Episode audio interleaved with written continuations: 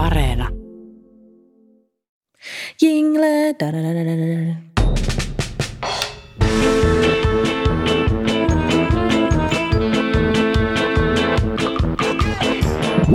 Vaudeville sensaatioksi nousseet identtiset kaksoset seurustelivat kuninkaallisten ja miljonäärien kanssa, uhkapelasivat uskomattomia summia ja kohtasivat traagisen lopun.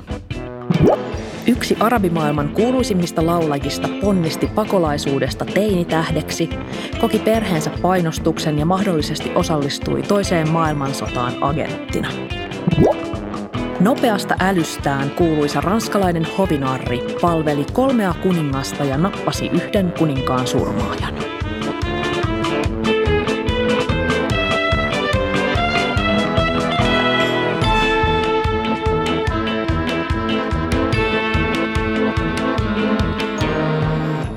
Olen Maria Pettersson ja tässä jaksossa me puhutaan historiallisista viihteen naisista. Ja mun kanssa studiossa on kiinnostava tyyppi. Hän on Tampereella syntynyt laulaja, vuoden 2016 tangokuningatar, joka herää eloon öisin. Häntä on kutsuttu muun muassa Suomen Madonnaksi ja 2020-luvun kikaksi.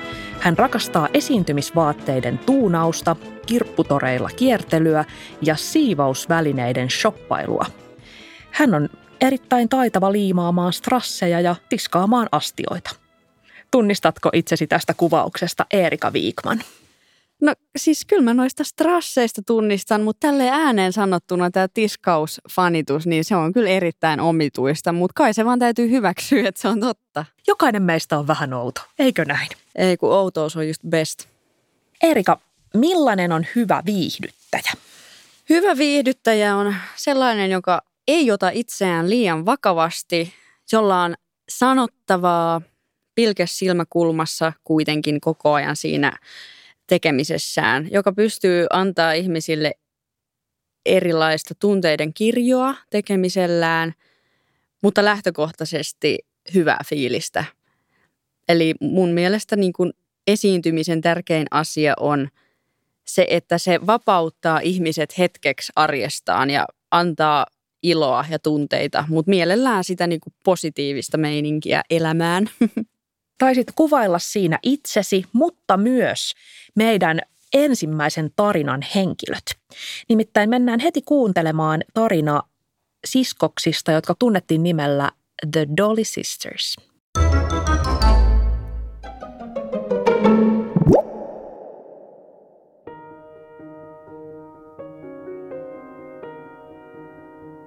Identtiset kaksoset Rotsieka ja Jantsieka Deutsch syntyivät Pohjois-Unkarissa vuonna 1892.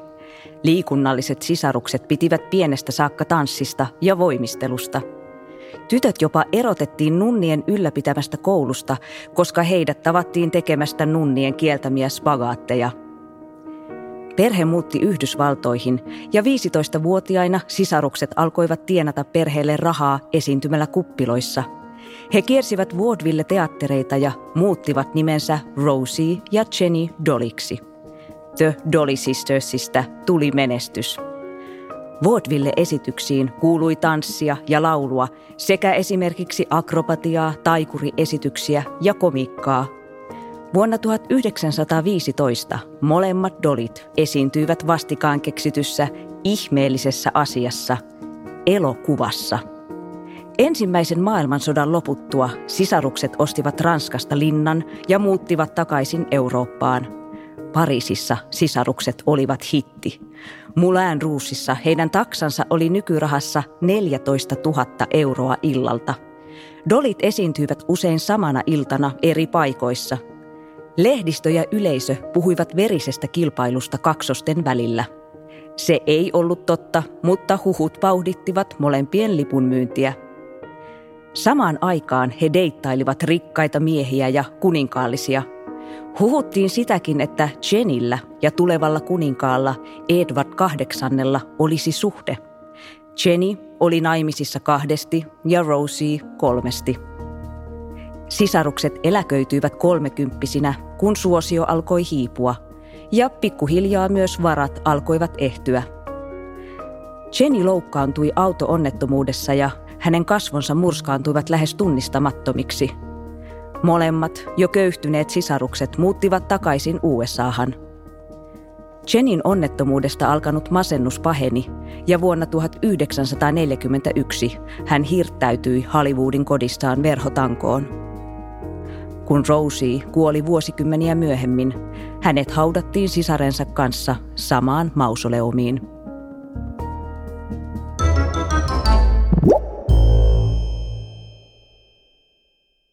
Miltä kuulosti Dolly Sistersin tarina, Erika Wigman? Öö, tosi kiehtova, aika tämmöinen, tämä on tosi klassikko kaari, että tavallaan tulee niin kuin jostain aika silleen ehkä niukoista olosuhteista sitten suureen menestykseen ja sitten niin kuin traaginen loppu. Tosi kiinnostava tarina. Ja edelleenkin tuossa on paljon semmoista, mitä ihan nykyajan artist, teillekin elämässä on tuttua? Mitä esimerkiksi?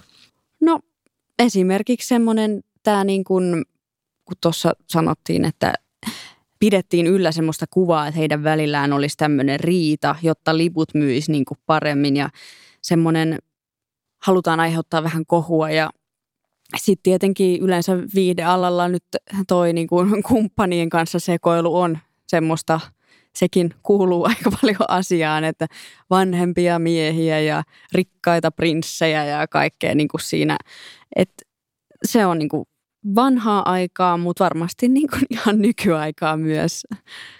Kyllä, he, se, josta me ei taidettu tuossa kuulla, oli se, että tota, Jeniin rakastui hurjasti tällainen siinä kohtaa yli 70 tämmöinen tavaratalon omistaja Selfridge, joka hukutti Jenin lahjoihin, tarjosi hänelle 10 miljoonaa dollaria, joka on siis nykyrahassa joku 66 miljoonaa oh. euroa, jos hän vaan menisi naimisiin hänen kanssaan. Ja Jenny lupasi miettiä asiaa. Hänellä oli tämmöinen rakastaja, ranskalainen lentäjä. He lähti Pariisiin ähm, lemmenlomalle ja kun he oli tulossa takaisin, niin tämä lentäjän ohjaama urheiluauto suistui tieltä ja sitten tapahtui tämä onnettomuus, jossa Jenny sitten mm. loukkaantui tosi vakavasti. Mutta joo, he eivät sitten koskaan mennyt Selfridgein kanssa naimisiin, mutta, mutta tota Selfridge kyllä maksoi jossain vaiheessa aika paljon hänen lääkärikulujaan. Joo, että se sai sen kasvonsa niin kuin takaisin. Korjattua kyllä. johonkin kuntoon. Just näin. No yksi syy näiden Dolien uh, hurjaan suosioon oli paitsi, että he oli siis fantastisia esiintyjiä, mm he oli myös tämmöisiä niin kuin hyvin glamoröösejä persoonia. Mm-hmm. He oli vauhdikkaita paitsi esiintymislavoilla, niin, niin myös esiintymislavojen ulkopuolella. He ymmärsi, että mikä yleisöä ja, ja mikä lehdistöä myöskin kiinnostaa. He oli, he oli innokkaita uhkapelureita. He voitti siis laukkaradalla, saattoi voittaa niin kuin yhdessä mm-hmm. kaudessa joku nykyrahassa ehkä 9 miljoonaa euroa. Ja tota, Jenny esitteli mielellään tämmöistä maailman kuulua upeaa korukokoelmaansa Joo. lehdille. He kannesin kasinoilla veti siis, saattoi illassa voittaa siis jopa kaksi miljoonaa euroa ja sitten palata seuraavana päivänä voittamaan lisää. Mutta tota, tästä, tällä pitkällä selostuksella kysyn, että tota, Dolit ymmärsi, mikä yleisöä ja lehdistöä kiinnostaa. Ja, ja sä oot myös ottanut musiikillisesti ja myös tyylillisesti sellaisen suunnan, jonka sä oot sanonut tuntuvan omalta, mutta selvästi se myös kiinnostaa yleisöä. Niin vaaditaanko sulta jotain perusteluja tämmöisen, kun sä, että nyt on uudistunut Erika Wigman, niin, mm-hmm. niin kysytäänkö sulta, että hitto, että, että mistä oikein on kyse, että äsken sä olit tangokuningatar, nyt sä oot ihan jotain muuta, niin mitä tapahtuu?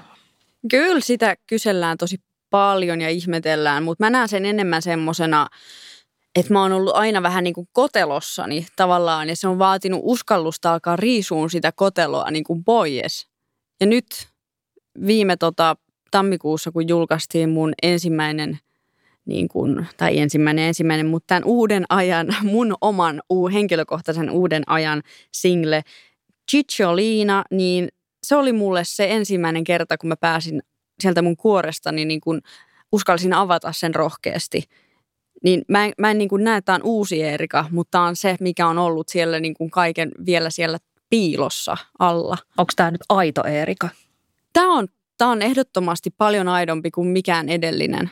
Totta kai ehkä lapsena se on saattanut olla ihan aito, mutta, mutta siis tämä on se, missä mun on hyvä olla ja missä mä koen, että mä oon niin omissa nahkoissani tavallaan. Niin ehkä se vähän ihmetyttääkin, että minkä takia ihmiset niin kuin kyseenalaistaa sitä, koska mulle sitä on ihan itsestään selvää ja mä kuvittelen, että muutkin näkee sen. Että ei tässä niin kuin päälle liimailla hommia. Paitsi paljetteja. Paitsi paljetteja asuihin.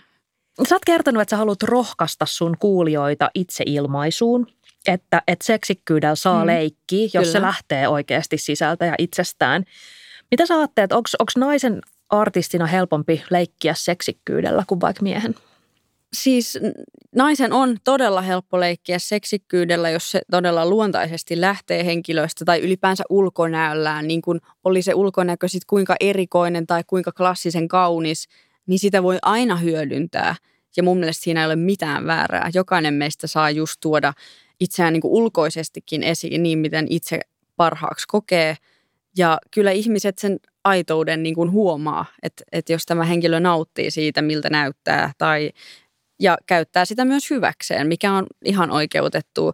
Ää, niin, onko, onko naisille se helpompaa vai en mä tiedä. Kyllä miehetkin osaa olla semmoisia ulkonäöllisesti tosi hurmaavia viihdebisneksessä.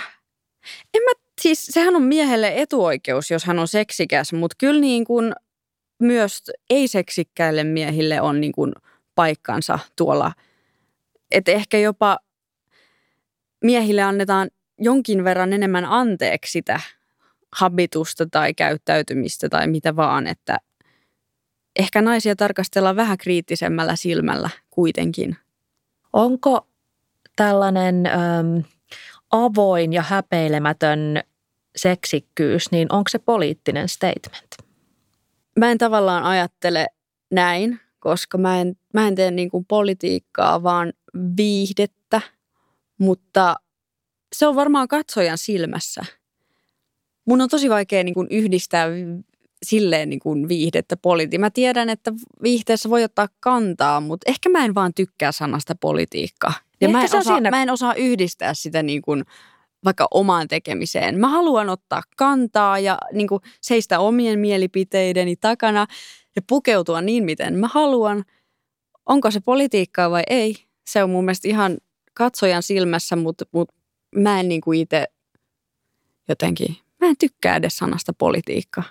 Se on, koska kyllähän se, että, että ihmisen täytyy saada olla mitä hän on ja, ja muuta, niin onhan se, siis se on poliittinen statement, mutta eihän se tarvitse niin kuin, ei tarvitse ajatella olevansa poliitikko tehdäkseen tällaista. Mutta siis, Joo. mutta mulle ainakin tulee sun teoksista sellainen vahva ö, hyväksymisen ja, ja avarakatseisuuden ja sellaisen ilmapiirin Joo. Niin kuin, et, et, promotointi. Voi olla, että olen siis väärässä. Et, mutta... Sä et ole väärässä, vaan siis mä, mä haluan vaikuttaa ihmisten asenteisiin. No kai se on sitten politiikkaa. Ei siinä, jos, jos se on varmaan politiikka, kyllä se. Mutta asenteisiin haluan vaikuttaa. Ja, Millaisiin asenteisiin ja miten? No varmaan siis ehkä mikä mua alkoi itse niin kuin nyppiin joskus viime vuosina, se, että jotenkin meitä naisia silleen sanattomasti kannustetaan semmoiseen, että niin kuin tavallaan, että on paljon kuulimpaa, jos vähän niin kuin vaikka pukeutuu kuin mies tai vähän niin kuin näyttää androkyyniltä ja niin kuin, että, että se on se niin kuin fiksuuden merkki ja sen, että sut voidaan ottaa tosissaan. Entäs sitten, jos joku pukeutuu vaaleanpunaisiin rimpsuihin ja kulkee koko ajan korkokengissä ja blondit pitkät hiukset hulmua, niin, niin silloin niin kuin, vähän niin kuin naureskellaan ja ajatellaan, että no joo, tämä mun puhe nyt on tämmöistä niin kuin yleistystä, mutta siis, että kyllä se semmoinen asenne ihan omassa kaveripiirissä ja kaikkialla huomannut, että naiset yrittää olla tietynlaisia, että heidät otettaisiin tosissaan, niin mä taistelen ehkä sitä vastaan – että voi, voi näyttää niin sanotusti bimbolta ja samaan aikaan voi olla aivot päässä ja tietää tasan tarkkaan, mitä tekee. Ja edelleenkin mun mielestäni seksikkyyttä ja ulkonäköä niin kuin, saa tuoda niin paljon esille, kun itsestä hyvältä tuntuu ja häpeilemättä sitä.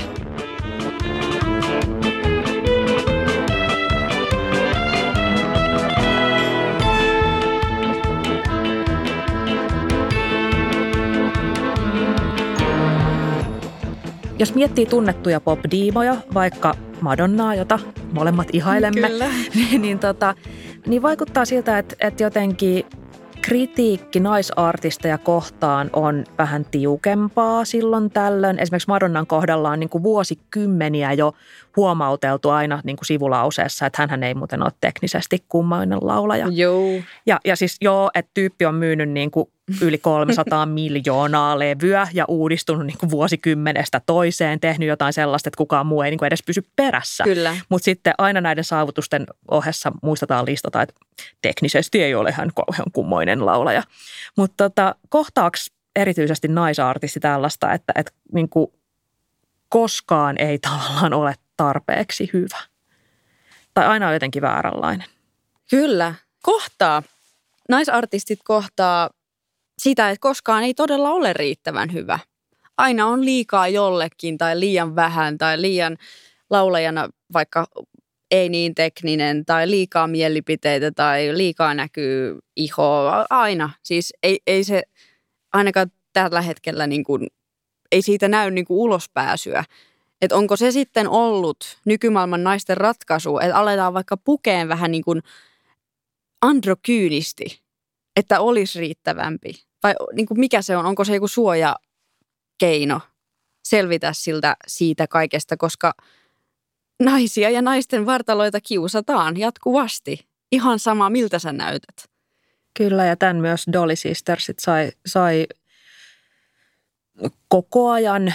Toki heillä oli siis, heillä tämä niin kuin vartalo ja seksikkyys ja vähäiset vaatteet oli osa showta, Kyllä. mutta sitten eivät he pyytäneet, että please, niin kuin, että, että arvostelkaa meidän ulkonäköä, silti mm. se tapahtui koko ajan. Ja erityisesti sen jälkeen, kun sitten Jenny joutui tähän onnettomuuteen, No niin, joo. niin tota, eihän ketään kiinnostanut enää, niin kuin, ei kiinnostanut, miten hän paranee niin kuin fyysisesti, niin kuin mitenkään muuten, paitsi se, että mitä se ulkonäkö, mitä se ulkonäkö, että saako hän kasvonsa takaisin, saako Jenny kasvot takaisin. Tästä Joo. tätä reposteltiin aika paljon. No varmasti näiden, d- mikä sitä oli, Dolly, Dolly Sisters. Dolly Sistersin varmaan yksi niinku s- suurin just menestyksen avain oli se, kuinka upealta he näytti. Ja tietenkin hauskaa, kun heitä on kaksi ihan samannäköistä, mutta se ulkonäkö oli varmasti siinä tanssitaidon lisäksi niinku ainakin puolet pakettia, se miltä he näytti. Ja onhan se niinku iso katastrofi heille, että tavallaan menee se ulkonäkö, joka on ollut niin iso osa sitä tavallaan ammattia. Ja siitä mä mietin myös, että kun san, tuossa sanoit, että kun he oli niin kuin aika villejä silleen lavan takanakin, niin se on taas mun mielestä semmoinen juttu, että just niin, että, että se ei riitä mun mielestäni, että artisti on vaan niin kuin loistava lavalla, vaan mun mielestä hyvän artistin pakettiin kuuluu se, että on kiinnostava myös siellä lavan niin kuin toisella puolella.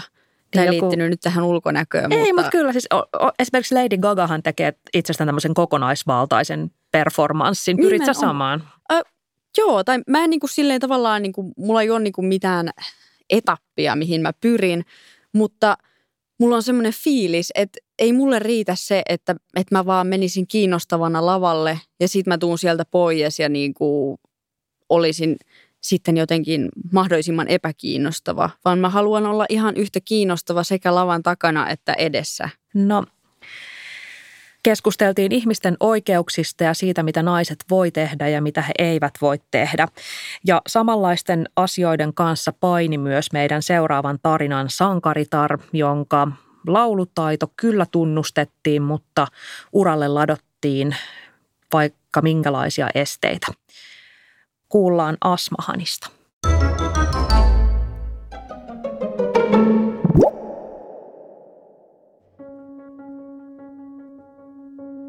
Amal al-Atras syntyi vuoden 1912 tienoilla aristokraattiseen druusiperheeseen Syyriassa. Hänen isänsä työskenteli kuvernöörinä, kunnes perheen piti paeta maasta Egyptiin. Aiemmin varakkaan perheen äiti elätti lapsensa siivoojana ja lapset pääsivät köyhinä vapaaoppilaina ranskalaiseen katolilaiseen kouluun. Yksi Egyptin kuuluisimmista säveltäjistä kuuli sattumalta, miten perheen tytär lauleskeli huoneessaan ja oli siltä istumalta myyty. Amal ei ollut edes 14, kun hän esitti ensikonserttinsa Kairon oopperatalossa. Egyptiläiset ihastuivat nuoreen lahjakkuuteen, jonka taiteilijan nimeksi tuli Asmahan. Nuori laulaja oli onnellinen, mutta hänen veljensä sen sijaan eivät olleet tyytyväisiä siihen, että sisko oli yhtäkkiä esillä maan radiokanavilla ja lehdistössä. He vaativat Asmahania menemään naimisiin ja palaamaan Syyriaan. Painostettuna hän suostui naimaan serkkunsa. Serkun puhemieheksi Egyptiin saapui Asmahanin toinen serkku, viidesti naimisissa ollut prinssi Hassan al-Atras – Tavattuaan Asmahanin hän tuli toisiin ajatuksiin. Hän halusikin nuoren naisen itselleen.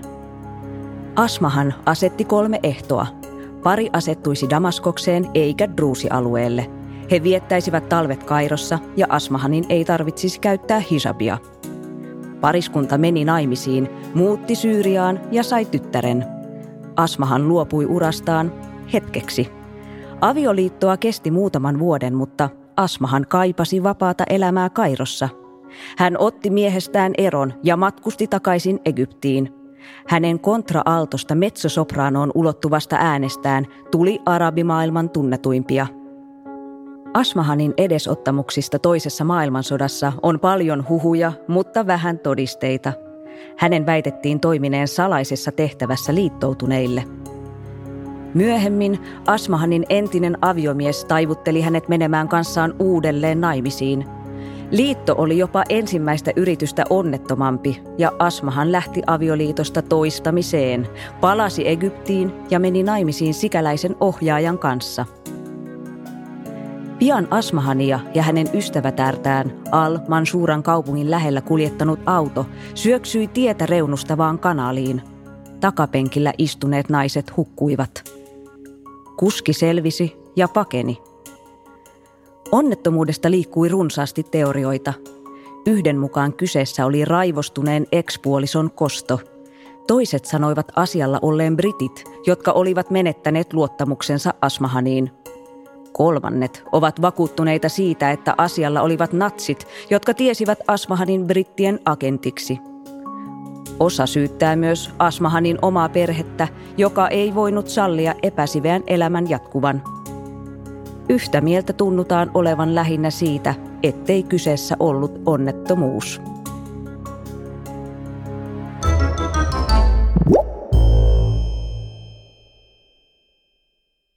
Miltä kuulosti Asmahanin tarina, Erika Wigman? Mm. Selkeästi Asmahan uhmas näitä näitä tota, normeja, mitä, mitä sen ajan naiselta ja sieltä päin maailmaa olevalta naiselta niin kuin oletettiin. Ja selkeästi niin kuin viihde vei mennessään, että, että laulaminen oli varmasti se niin kuin rakkain asia. Ja sitten tuli tuosta niin kuin kuolemasta mieleen ihan prinsessa Dianan kuolema, mistä on näitä salaliittoteorioita, että oliko se onnettomuus vai ei. Mutta jotenkin tuli vahva semmoinen – Totta, sama viiva, siihen. ehdottomasti. No, yksi Egyptin kuuluisimpia säveltäjiä skouttas Amalin, kun, kun kuuli, että hän lauleskeli omassa huoneessaan ja oli siis täysin myyty tästä äänestä. Mitä mieltä sä oot, onko viihdemaailmassa enää tilaa tämän tyyppisille sattumille vai, vai onko, jos joku tähtää huipulle, niin onko se tämmöisten niin kuin suunnitelmallisten steppien ottamista ja, ja pääseekö nykyään niin kuin vahingossa pinnalle? Niin, siis toi on hyvä kysymys. Öm, siis kyllä siinä aina pitää olla jonkun verran sattumaa, koska pitää kohdata ehkä oikeat henkilöt, jotka pystyy edesauttamaan sua sinne pinnalle menoon. Ja jos ne oikeat henkilöt näkee, että sussa on sitä jotain, niin kuin tässä Asmahanin tapauksessa tämä mies kuuli, kun hän lauloi. Eli kyllä se on ihan nykypäivänäkin mahdollista. Ei ehkä enää niin helposti, koska tavallaan sitä taitoa löytyy nyt niin kuin joka paikasta. Ihmisten on niin helppo laittaa itsestään asioita internettiin ja joka paikkaan, että sitten sit se nykyään on vielä ehkä enemmän niin kuin henkilökemiassa myös se, että pitää olla se taito, mutta myös se, että synkkaa sen henkilön kanssa, jolla olisi mahkuja viedä, auttaa sua eteenpäin. Kyllä, totta kai Asmahan siis hän teki valtavasti töitä ja, ja hän oli superlahjakas, että ei se nyt vaan silleen hups vaan ollut tuolla. Mutta on, onko sulla ollut tämmöisiä ihmisiä, joita sä oot kohdannut, äh, jotka on tullut oikeaan hetkeen, nähnyt sussa oikeata potentiaalia. No sä voitit tangomarkkinat selkeästi kyllä. Joo. Mutta, tota, mutta muuten, niin, niin jos Asmahanilla, niin, niin onko sulla? Joo, on. On. Mä tota, aika paljon on niin kuin sattumien kautta aina päässyt erilaisiin asioihin. Ihan 15-vuotiaasta lähtien mä oon tehnyt erilaisia viihde, viihteen muotoja, niin kuin televisio, draamasarjaa, sitten monissa teatteriprokkiksissa ollut mukana. Sitten tuli tämä tangomarkkinat asiat ja sitten paljon erilaisia TV-juttuja ja lopulta tämä viimeisin levyyhtiö, missä mä oon nyt, niin tuntuu, että tavallaan siis siinä on ollut ihan hirveästi sattumia, että mä oon kohdannut oikein henkilön, joka on osannut ohjata mua vaikka johonkin suuntaan. Ja sitten se on onnistunut ja sen kautta on au- auennut taas uusi ovi johonkin. Okei, joskus on ollut ehkä semmoisessa välitilassa, että tuntuu, että mikään ovi ei ole nyt auki, mutta sitten kuitenkin sitten taas löytyy joku ovi, mistä on mahdollisuus päästä eteenpäin. Että et kyllä se on niin kuin sattumia kohdata oikeita henkilöitä – ja osuu oikeaan paikkaan oikeaan aikaan. Mutta kyllä huomaa myös, että siis jos sä oot ihan teininä aloittanut, sä oot nyt 27, Seittemän, niin se tarkoittaa, että sä oot kohta 15 vuotta ihan äh, niin kuin aktiivisesti pyrkinyt kohti esiintyjän uraa. Kyllä mä aloitin keikkailun 15-vuotiaana ja sitten mä pääsin yhteen Ylen draamasarjaan, joka itse asiassa nyt löytyy Yle Areenasta. Mikä se on? Kerro kaikille. Parasta aikaa niminen tämmöinen koko perheen draamakomedia ja mä näyttelin siinä semmoista rasavilliä teiniä. Mutta joo, siis äh, kyllä mä oon niinku silloin jo tiesin, että että viihdealalle haluan. Se ehkä haki vähän paikkaansa, että onko se sitten niinku teatteri vai bändipuoli, mutta kyllä se, kyllä se artistius aina kiinnosti lopulta eniten. Mutta sitten mä ajattelin, että ei ne sulje toisiaan poiskaan, mutta silti artistius on semmoinen, mikä on kiehtonut. Siinä saa kuitenkin päättää niin paljon itse siitä koko asiasta.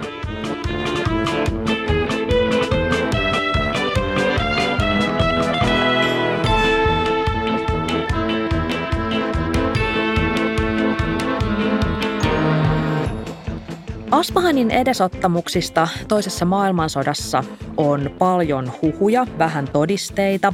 Esimerkiksi tämmöinen sitkein huhu liittyy siihen, että, että Syyriaa tohon aikaan hallitsi siis natsimielinen Vision Ranska ja liittoutuneet pelkäs, että akselivallat käyttäisi Syyriaa ponnahduslautana ja valtaisi sitä kautta Egyptin ja, ja Suetsin kanavan. Ja Ashmahanin väitetään ottaneen liittoutuneilta vastaan tämmöisen tehtävän, lisäksi mukavan mm. summan rahaa. Ja hänen pitäisi matkustaa sinne Syyrian Druusi-alueelle, josta hän oli alun perin kotosin, ja varoitettava niitä asukkaita, että hei, kohta Britannian ja vapaan Ranskan joukot hyökkää tätä kautta, ja please älkää vastustako tätä operaatiota – ja tota, Asmahan tosiaan siis palasi Syyriaan vuonna 1941, joko hän oli salaisella tehtävällä tai sitten ei, mutta jos hän oli salaisella tehtävällä, niin se onnistui, koska druusit myöntyi. Tosin heille vastineeksi luvattiin, että Syyria ja Libanon saisi itsenäisyyden. Silloinhan ne ei ollut itsenäisiä, vaan tosiaan ää, kolonisoituja. Ja tämä liittoutuneiden operaatio onnistui, mutta tätä lupausta ei pidetty Syyriasta ja Libanonista ei tullut itsenäisiä. Ja kuulemma Asmahan tästä siis todella kypsyi. Että hänelle oli luvattu Syyrian itsenäisyyttä ja nyt se ei sitten tapahtuiskaan. Ja hän kypsyi taas huhujen mukaan liittoutuneisiin niin paljon, että se yritti ottaa yhteyttä Natsi-Saksan edustajiin, eli vastapuolen edustajiin Turkissa – mutta tota, siinäpä hän ei onnistunut, vaan hänet pysäytettiin rajalla ja lähetettiin Libanoniin. Mutta siis runsaasti kaikki huhuja, että mitä siellä, millainen salainen agentti hän nyt sitten oli siellä lähi ja mitä kaikkea mainetekoja siellä saavutti, niin, niin tästä kiistellään edelleen. Mm. Huhuja on runsaasti. Varmaan yksi syy näihin huhuihin on siis Asmahanin maine, joka oli suuri, mutta ehkä snadisti kyseenalainen tuohon aikaan. Niin mitä mieltä sä oot? Onko kaikki erilaiset huhut, mitä villeimmätkin, niin, niin jotenkin vaan välttämätön paha esiintyvän taiteilijan elämässä? Olipa nyt vuosisata mikä tahansa. Kyllä, on. Ihmiset rakastaa salaliittoteorioita, kuten minä myös, ja tarinoita, siis ja fantasiaa. Mikä on omituisin huhu, minkä sä oot kuullut itsestäsi? Omituisin huhu? No joo, kyllähän niitä nyt on semmoisia salasutina huhuja, mitkä ei pidä paikkaansa, mitkä tuntuu omituisilta, mutta siis se on niinku peruskauraa, mutta olisiko jotain sitten mielenkiintoisempaa – No, en. tällä hetkellä ehkä ne huhut liittyy just enemmän johonkin ihmissuhdekuvioihin, mikä on aika mainstream. Niin, nyt parempia huhuja Erika Wigmanista, niin, nimen, please. nimenomaan. Mä itsekin niin kuin oikein haluaisin. Tulisi jotain, mi, mi, mille voisi vähän niin kuin nauraa ja mitkä voisi oikeasti olla niin kuin hauskoja, eikä vaan silleen blää. No niin, ovatko kaikki kuulolla nyt äkkiä juoruamaan jotain mm. niin kuin ihan päätöntä Erika Wigmanista? Tota, Asmahanin suku ei hyväksynyt hänen uraansa, mutta se ei estänyt häntä tulemasta yhdeksi arabimaailman kuuluisimmista laulajattarista. Hän myös tiesi elokuvissa esiintymisen olevan tabu, okay. mutta teki sen silti. Ja silti niin kuin hän selvästi teki just niin kuin itse halusi yhdellä tapaa tai yhdellä elämän alueella. Mm mutta, mutta tosi monta kertaa häneltä haluttiin viedä niin kuin tila ja toimijuus pois niin kuin sekä Joo. artistina että ihmisinä. ihmisenä. Mm, Oletko kohdannut tällaista? Onko sun toimijuus artistina joskus kyseenalaistettu? Esimerkiksi silleen, että vaikka sun ei uskota tekevän niin valintoja itse, vaan siellä on jotkut levyyhtiön sedät taustalla kertomassa, mitä Eerikan pitää seuraavaksi tehdä, että levyt myisi. Joo, kyllä niin kuin uran sille alkuaikoina, kun mä aloitin tavallaan ohjelmatoimistoista, mitkä ei ollut varsinaisia levyyhtiöitä, niin, niin tota, kyllä ohjelmatoimiston sedät, niin niillä oli selkeästi mielipiteitä, kuinka nuoren naisen kuuluisi. Niin kuin, ja mä olin silloin vielä sitten tuossa vähän niin kuin tan, vanhan tanssimusiikin skenessä, niin, niin sieltä kyllä tuli paljon neuvoja, että, että millainen pitäisi olla – mikä tavallaan meni ihan ristiin sitten senkaan, mitä mä koin olevani. Mitä ne halusit, että sä olisit? No, ihan tota, no, no suoraan sanottuna, niin mulla tuli ne olo, että musta toivotaan, että mä olisin niin kuin mahdollisimman tylsä ja kiltti. Mahdollisimman vähän ärsyttävä. Ja mikä mun mielestä oli taas tosi epäkiinnostavaa, koska mua on kiinnostanut aina henkilöt, joissa on joku niin kuin ärsyttävä kulma ja jotka ei, ei, ei esiintyjän tarvitse olla niin kuin kiltti ja liian nöyristelevä. Ehkä sitä niin kuin toivottiin myös, että niin kuin nöyristele joka suuntaan. Mun mielestä Kehen se ei ole mahdollista. Kehen he ajatteli, että tämmöinen tylsä ja nöyrä vetoaa? Niin kuin no. Ajatteliko ne tango kanssa, joka käsittääkseni kyllä on niin kuin fiksui elämästä kiinnostuneita ihmisiä, niin kuin haluaa tylsää. Joo, mun mielestä se on niin kuin vähän yle, yleisön niin kuin aliarvioimista myös, että, niin kuin, että miksei heille just voi mahdollistaa silleen vähän niin kuin erilaisia esiintyjiä, ja jotka ei, ei olisi niin tylsiä. En mä tiedä, ehkä se oli vaan semmoinen, niin kuin halutaan pelaa niin kuin varman päälle. Ehkä joo, niin aikoina tuntui vähän siltä, että, että mua ei hyväksytä nyt ihan sellaisena, mikä mun visio taas niin kuin itsestäni on. Mutta tota, ei se nyt sitten kauaa kestänyt. Kyllä mä lähdin hakemaan sitten niin uusia kuvioita aika pian siitä – ja sitten kesti vähän aikaa, että löytää semmoiset ihmiset ympärilleen, jotka, jotka tavallaan sitten on ihan fiiliksissä siitä, mitä mä haluan. Ja että saan olla oma itseni ja ne vaan tukee mun tekemistä ja antaa panoksensa itsekin siihen. Että helppoa on joutua semmoiseen tilanteeseen, että sun tilaa viedään ja sitä ei, ei niinku uskota, että toi pystyy tekemään noi päätökset näin ja näin, mutta niin, no ihmisistä ympärillä, niin sun syntisten pöytävideossa niin on all female panel tekemässä, mm. eikö ookin? Joo.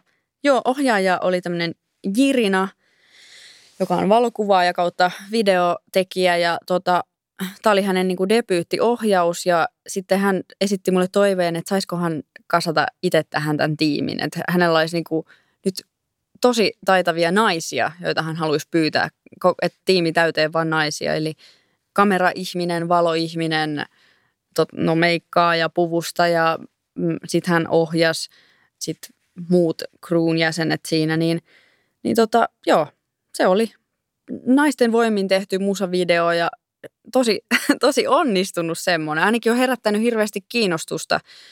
Tehtiin hyvä duuni. Onko se jotenkin erilaista tehdä naisporukalla? Tai teillähän oli esiintyjissä kyllä pari miestä, mutta, tota, Joo. mutta muuten niin kuin, on, onko se erilaista kuin tehdä vaikka sekaporukassa? Siis jotenkin kaikilla meillä oli siis et siellä ei tavallaan ollut yhtäkään semmoista tekijää, joka olisi hirveän jotenkin leipääntynyt ja haukottelisi siinä ja toivoisi koko ajan kahvitaukoa, vaan kaikki me oltiin ihan hirveän fiiliksissä siitä visuaalisesta maailmasta ja jotenkin, että me tehtiin se silleen, että me aloitettiin aamu kahdeksalta ja lopetettiin yö kahdelta, eikä kellään hymy hyytynyt kertaakaan. Plus, että totta kai niin kuin siinä vähän niin kuin siinä videon niin kuin visuaalisuudessa on semmoista tietynlaista seksikästä kiemurtelua, tai ei kaikkien mielestä välttämättä seksikästä, mutta mun mielestä seksikästä kiemurtelua. On se seksikästä, niin tota, vahvistan. Se on jotenkin tietyllä tapaa mukavempaa tehdä, kun siinä on ympärillä vaan naisia. Et se, se voi heti muuttua se, sen koko ryhmän energia, jos siinä tavallaan mies pyytäisi mua kiemurtelemaan seksikkäästi. Niin se oli niin kuin tosi helppoa. Se energia oli tosi tasainen ja hyvä siinä niin kuin, enkä mä väitä, että mulla ei ikinä ollut ongelmia tehdä miesten kanssa, mutta oli eka kerta, kun oli tämmöinen naisryhmä, niin sit huomasi, että se oli vaan niin kuin hirveän helppoa. Jos sä leikittelet epäsovinnaisuudella ja tällaisella – yhteiskunnallisten tabujen kyseenalaistamisella, niin samaa teki myös meidän kolmannen tarinan päähenkilö. Mennään kuuntelemaan tarina hovinarrista nimeltä Mathurin.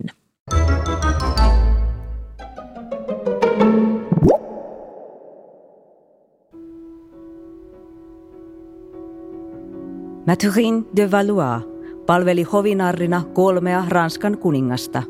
Taiteilijan nimellä Mathurin Lafeule, tunnettu narri, oli kuuluisa nopeasta älystään ja tilannetajustaan. Narrit viihdyttivät isäntiään sukkeluuksillaan, tekivät temppuja, sepittivät lauluja ja järjestivät esityksiä. He saattoivat kritisoida hallitsijaa tavalla, joka muissa olosuhteissa olisi majesteettirikos.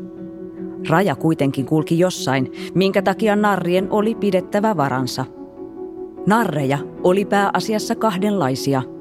Osa narreista oli kehitysvammaisia, joiden totutusta poikkeava ajatuksen juoksu ja käytös huvittivat isäntäväkeä.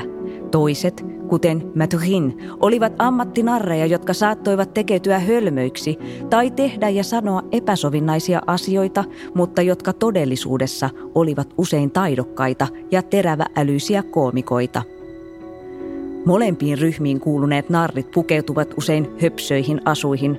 Heillä saattoi olla päässä aasin korvat ja vaatteissaan kulkusia. Monella oli myös narrin sauva. Naisnarrit olivat miehiä harvinaisempia, mutta eivät tavaton näky. Mathurin oli heistä ehkä tunnetuin – 1500-luvun jälkipuoliskolla syntynyt Mathurin oli kivenkova narri ammattilainen, joka jatkoi uransa läpi 1500-luvun lopun ja 1600-luvun alun, vaikka hallitsijat hovissa vaihtuivat. Kerran hän onnistui myös pelastamaan kuninkaan hengen. Vuonna 1594 19-vuotias palkkatappaja Jean Chatel onnistui keplottelemaan itsensä kuninkaan kammariin – hänen tarkoituksenaan oli puukottaa Henrik neljäs hengiltä ja paeta, mutta hän epäonnistui molemmissa. Mathurin seisoi oven edessä ja kamppaili tämän kanssa puumiekallaan, kunnes kuninkaan henkivartijat pääsivät paikalle. Mathurin oli harras katolinen. Siinä missä jotkut ritarit omistivat miekkansa Jumalalle, omisti Matusin hänelle narrin sauvansa. Hän myös pilkkasi armottomasti hugenotteja kuninkaan suureksi riemuksi ja yritti huumorin keinoin saada heidät kääntymään katolisiksi.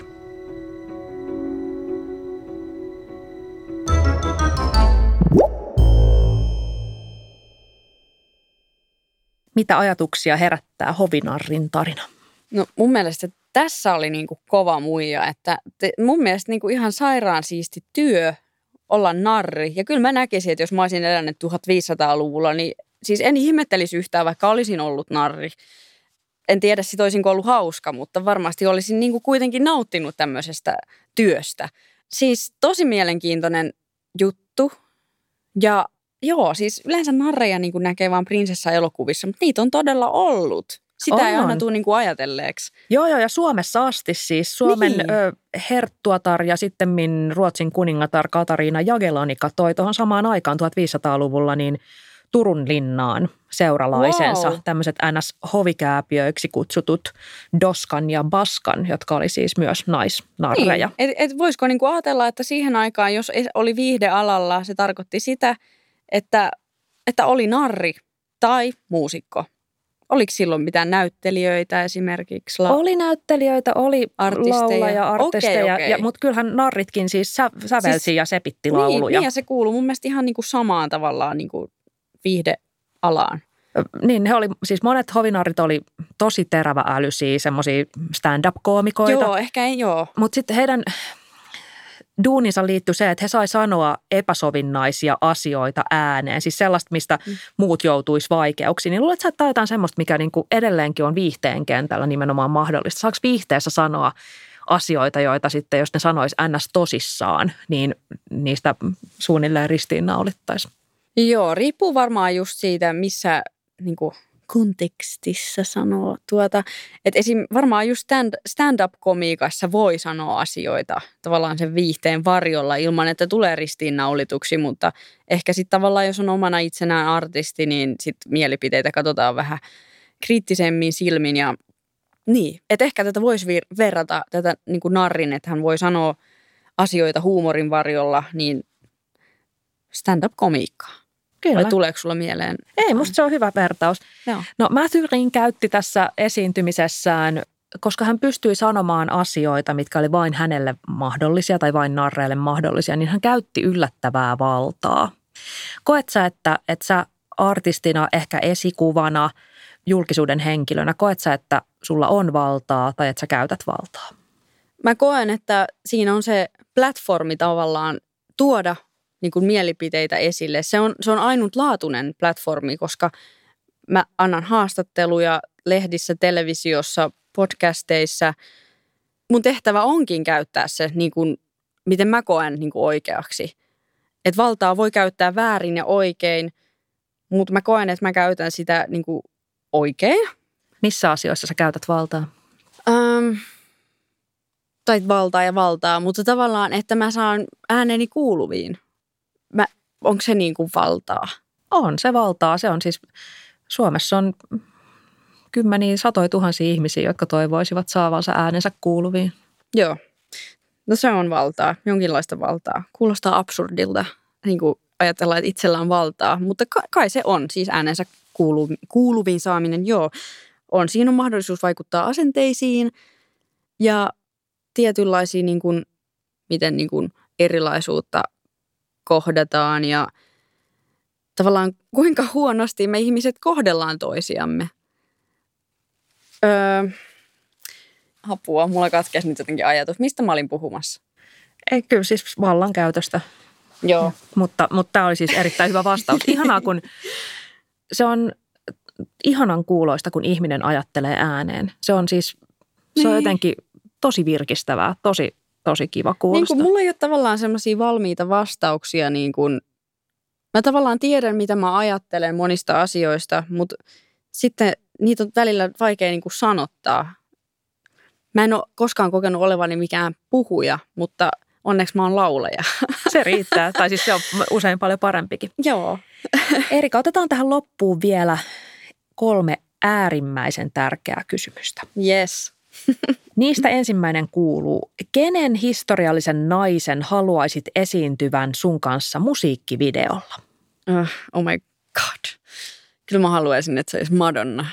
Että me tehtäisiin joku yhteisbiisi ja oh, joo, toi olisi ihan mieletön. Huh. se on erittäin ymmärrettävä ja ihana mm. unelma. Sitten Kenen- me vedettäisiin semmoisissa pinkeissä bodyissä siellä sille kasarihengessä. Olisiko se kasaribiisi? Se voisi olla semmoinen futuristinen kasaribiisi. Semmoinen, että siinä on se retrohenki, mutta, mutta sitten se olisi kuitenkin sellainen nykypäivän kuulonen ja me Ja- vaan oltaisiin superbeibet. Ja pinkit bodit, Joo, johon saisit omin kätösin laittanut strasseja. juuri näin. Erika, kenen historiallisen naisen kanssa lähtisit viikonlopuksi mökkeilemään? Hmm. Mä varmaan, no joo, tää on nyt todella lähihistoriallinen nainen, mutta kun hän on kuollut ja mä, mä jotenkin dikkasin hänestä ihan suunnattomasti. Amy Winehouse. Sen kanssa mä haluaisin mennä vähän mökkeilemään ja saunoon ja varmaan sille olisi aika rentoa. Saanko mä kysyä, että mitä te tekisitte siellä mökillä? No, varmaan juotas viiniä ja sitten se, se voisi soittaa blues-kitaraa vähän ja sitten se, me voitais, se voisi säveltää mulle vähän biisejä ja sitten me voitaisiin kirjoittaa niitä yhdessä. Se olisi aika hienoa. Vaikka mä en ole niinku blues-artisti, mutta mä rakastan bluesia ja hänen tuotantoaan, niin ja sitten se vaikuttaa just silleen superrennolta ihmiseltä, että just semmoisen kanssa olisi kiva mennä, jonka kai ei tarvi puhua politiikkaa, vaan niinku ihan silleen voitaisiin olla kuin Ellun kanat. Ellun kanaksi Amy Winehousein kanssa. Ja viimeinen kysymys. Erika, kenen historiallisen naisen kanssa menisit kaljalle? Ah, prinsessa Dianan. Ja miksi Dianan? Koska mä en tiedä, mutta se on jotenkin viehättänyt mua aina ihan hirveästi. Se on jotenkin niin, siinä sen energiassa on jotain semmoista niin semmoista salam, salamyhkäistä ja kaunista, tosi klassista. Ehkä se voisi opettaa mulle vähän silleen, niin kuin miten olla silleen semmoinen klassinen nainen, mutta kuitenkin rebel. Tai en mä tiedä, tarviks mä niinku siihen oppeja, mutta siis silti se, se voisi olla tosi inspiroiva. Ja sitten niinku puhu, puhuu kaikkea siitä, että miten se vertaisi tukea vaikka siihen, että miten hän on selvinnyt median höykytyksiltä. No eihän hän selvinnyt, mutta jo, jos pääsis juttelemaan, niin se olisi varmaan ihan super mielenkiintoista. Bissele Dianan kanssa. Kyllä. Hyvä idea. Erika Viikman, oikein oikein paljon kiitoksia. Kiitos itsellesi. Ja kiitos myös kuulijoille. Tämä oli viimeinen osa Maria Pettersson ja Historian naiset podcastia. Kaikki sarjan osat on edelleen kuunneltavissa Yle Areenassa, joten sinne vaan sieltä löytyy lisää tätä nannaa. Kiitos ihan hirveästi tästä matkasta teidän ja naisten kanssa. Tämä on ollut ilo.